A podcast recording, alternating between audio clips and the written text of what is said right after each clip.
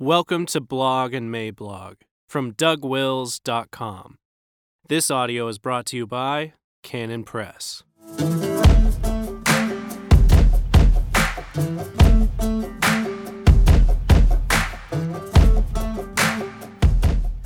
The Grace of White Privilege. Monday, November 18th, 2019, by Douglas Wilson. Introduction I went back and forth in my mind about the title of this little thing. It came down to intersectional privilege or white privilege, even though I was going to make the same basic points either way. And so naturally, I asked myself, which one would be more inflammatory? Haha, he joked. I have ventured into this territory before, so more background on these musings, if you need it, can be found on dougwils.com. A brief cautionary note, however. These non no quarter November posts might have some reasonable qualifications inside them, so forewarned is forearmed. A little DNA data. Before getting to it, if I want to talk about my white privilege, the very first thing to do is to establish my bona fides. As a result of the intrepid work of our friends over at AncestryDNA.com, it appears that 63% of my stock was the result of various flirtatious mashups, some of which were probably not a good idea at all. In Northern England, Wales, the Scottish Lowlands, and Northern Ireland.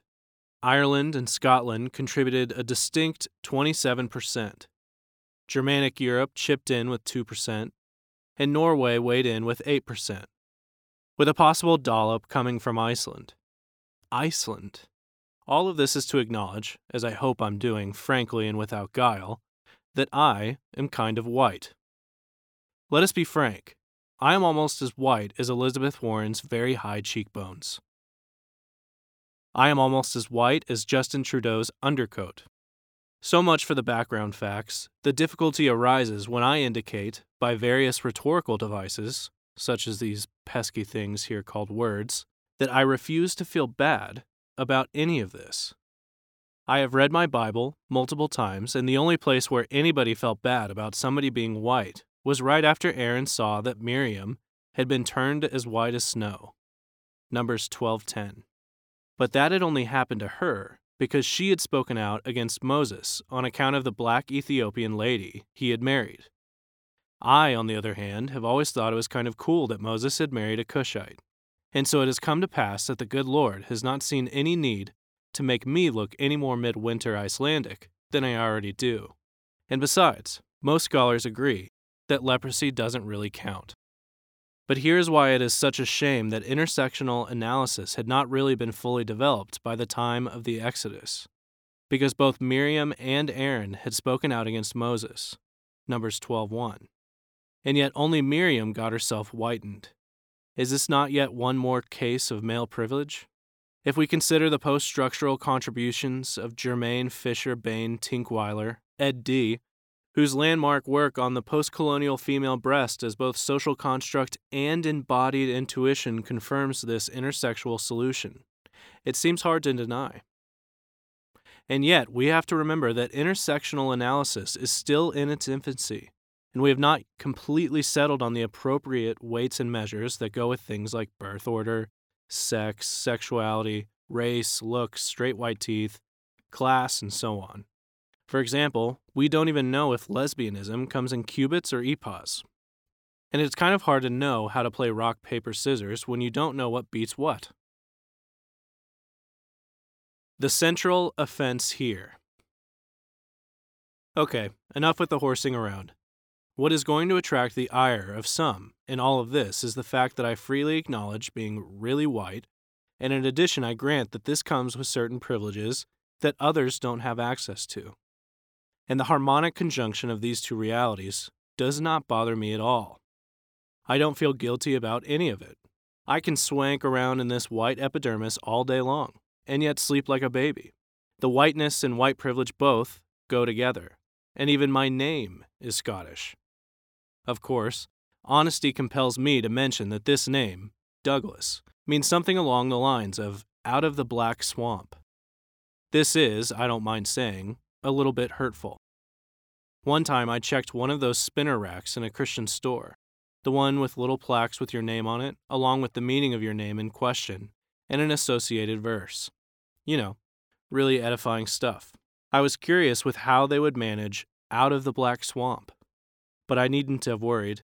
The Christian merch industry was up to the challenge and rendered my name as meaning seeker of light, which is presumably what someone ensconced in a black swamp would be seeking. Or at least he should be seeking. Where was I? Right. I was not feeling bad about something that all the virtuous cis lords in the land are currently insisting that I feel bad about. Virtually every campus in North America is ablaze with indignation over the unbearable whiteness of being, and which most certainly includes my contributions to it. So, as Francis Schaeffer might have asked, how then shall we be white? Eurocentric truth?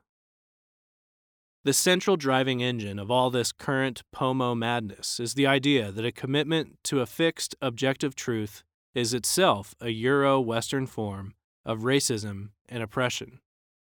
If I maintain that we have to consider the actual facts first, then I have given myself away as an oppressor.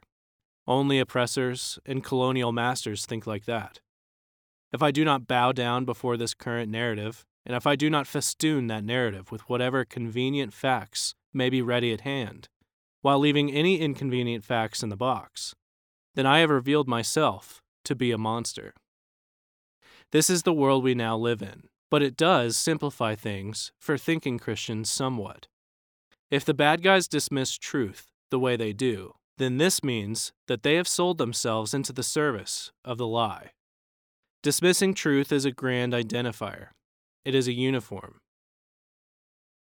Jesus is the truth, and because he is the truth, we live in a world where truths matter, all truths, and all the way down. Truth really is fixed, objective, normative, unbudgeable, and absolute.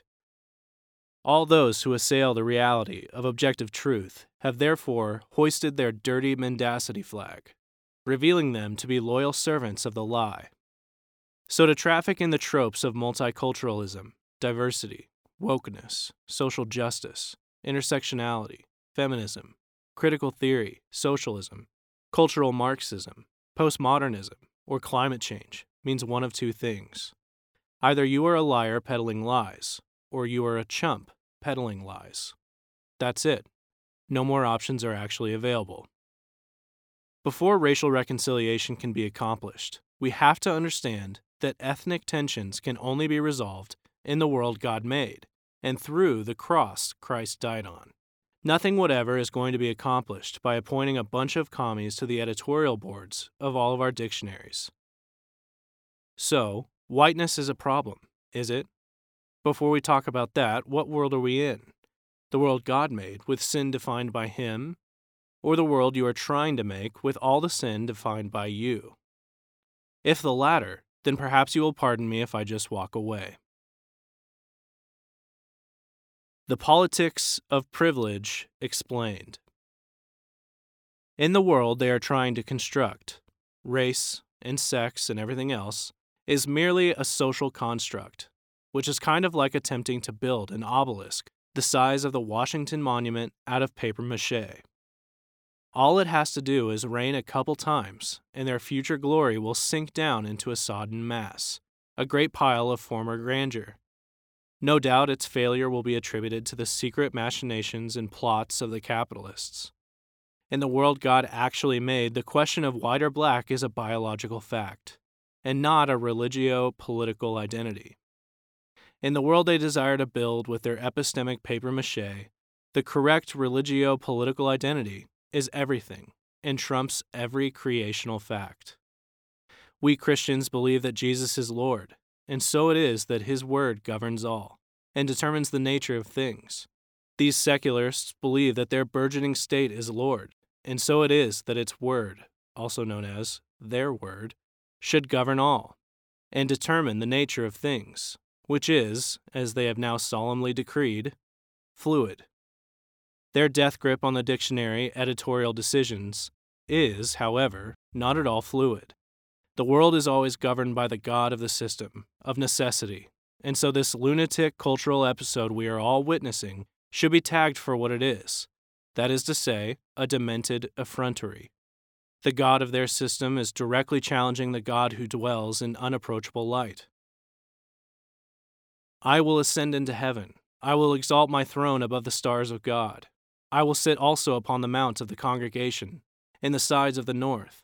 I will ascend above the heights of the clouds. I will be like the Most High. Isaiah 14, 13 through 14. Yeah, been tried before. White black people. If you doubt what I say, why are Clarence Thomas and Thomas Sowell not generally hailed as black exemplars? The answer is simple, if you consider it for more than 10 minutes.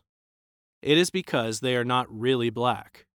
Black is now a religio political identity, and this idolatrous approach to politics requires that it swallow up everything. They are not black for the same reason that Margaret Thatcher was not a woman. Why isn't anybody in the racial reconciliation crowd reaching out to Voddie Baucham? Black and woman and gay and so on have been transformed into political favors to be handed out to political favorites. The fact that the first two are creational gifts and the third is sexual perversion doesn't change anything about the game that is being played. When Peter Thiel endorsed Trump, Thiel being that man who said at the Republican convention that he was proud to be gay, to whoops and cheers. He was stripped by the progressives of his status as a gay man. It turns out that just about everybody is confused, especially Republicans. This is why a black conservative is, in their world, an oxymoron. They are in charge of genuine blackness, and black conservatives don't have it. They are arbiters of true womanhood, and a pro life woman is, in their minds, a sexual heretic. And this is why she has to be summarily excommunicated. Rachel Dolezal, with the wrong color but the right opinions, was far more black than Clarence Thomas, he the one with the right color and wrong opinions. What matters to them is not what God did, but what they say. What matters to them is not skin color, considered as a creational reality. The only thing they care about is their orthodoxy, defined as them getting their way no matter what. All of this, from front to back, top to bottom, side to side, is a simple and straightforward power play. And they are running this power play on a traditional establishment that doesn't even know how to stop a toddler pitching a fit in a restaurant. Still less do they know how to stop a million Antifa toddlers pitching the same kind of fit. Zero sum envy. The spiritual rot that is driving all of this is the crushing sin of envy. Privilege, perceived or real, is always resented by the envious, and they are the only ones who resent it. Privilege is never resented by the grateful, by the contented, by the saints of God. If God has blessed someone else with more smarts, then God bless him. If God has blessed her with better looks, then may God continue to bless her. If God has blessed him with wealth and favor, it sounds like something straight out of the book of Deuteronomy. When the rich steal from the poor or defraud them, the problem is the stealing. James 5 4 through 5. The problem is not the mere fact of income inequality. The problem is the stealing. A stone is heavy and the sand weighty, but a fool's wrath is heavier than them both. Wrath is cruel, and anger is outrageous. But who is able to stand before envy? Proverbs 27 3 through 4. The envious simply assume that if there is any difference at all, then an offense has necessarily been committed. This is why the mere existence of any kind of privilege is an affront to them.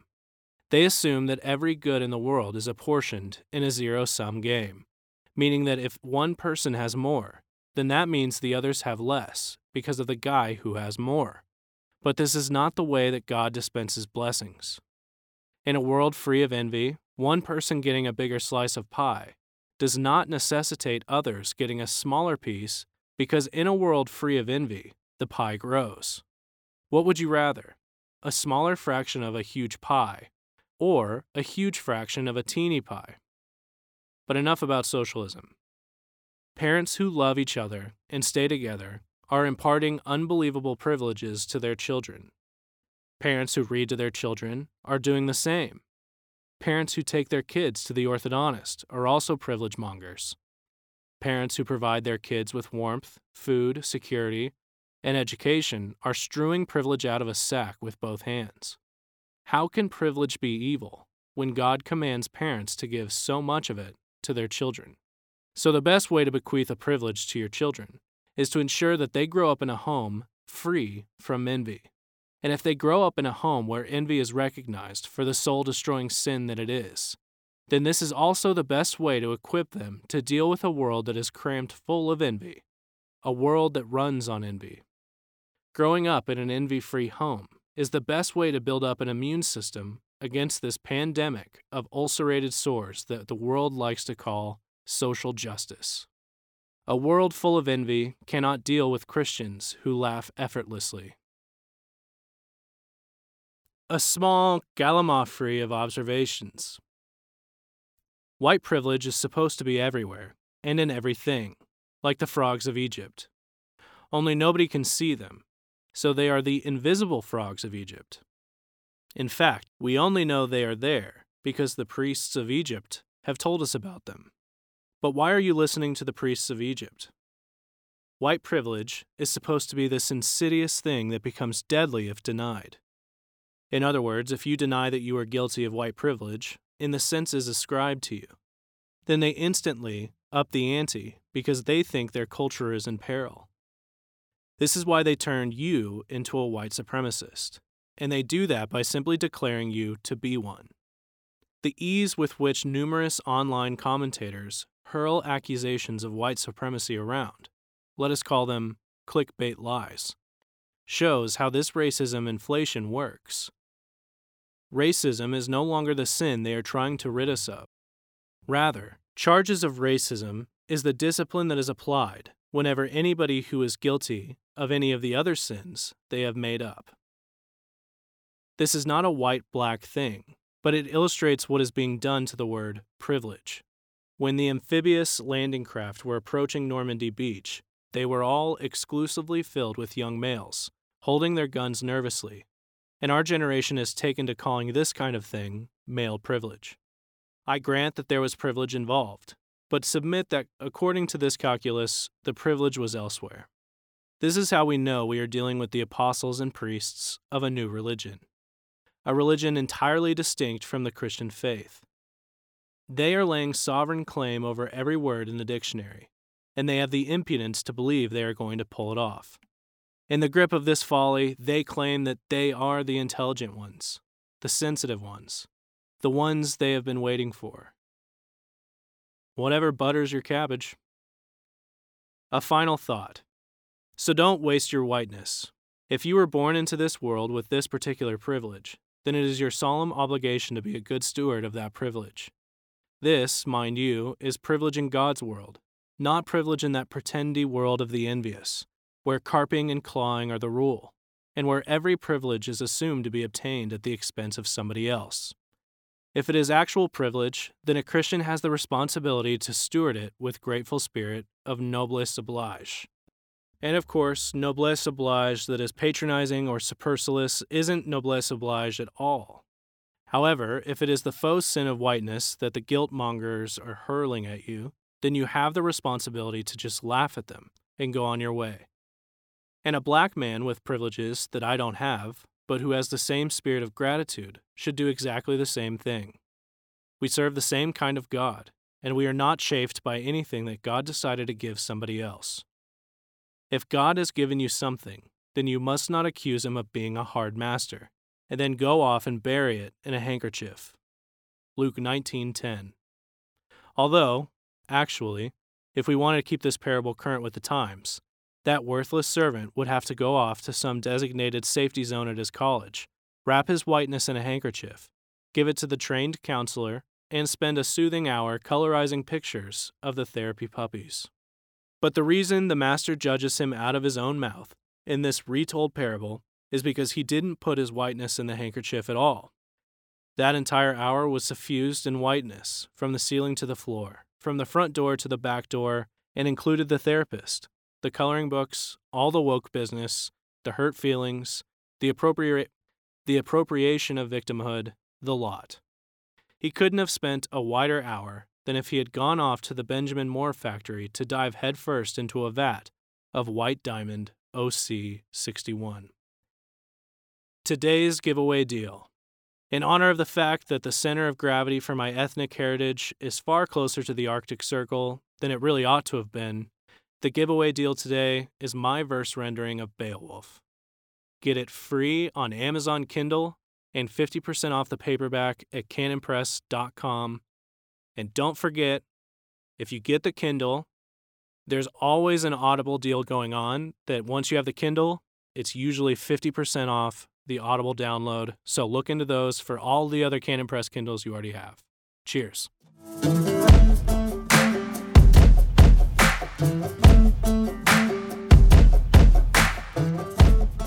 For more books and audio from Douglas Wilson, please visit us at canonpress.com.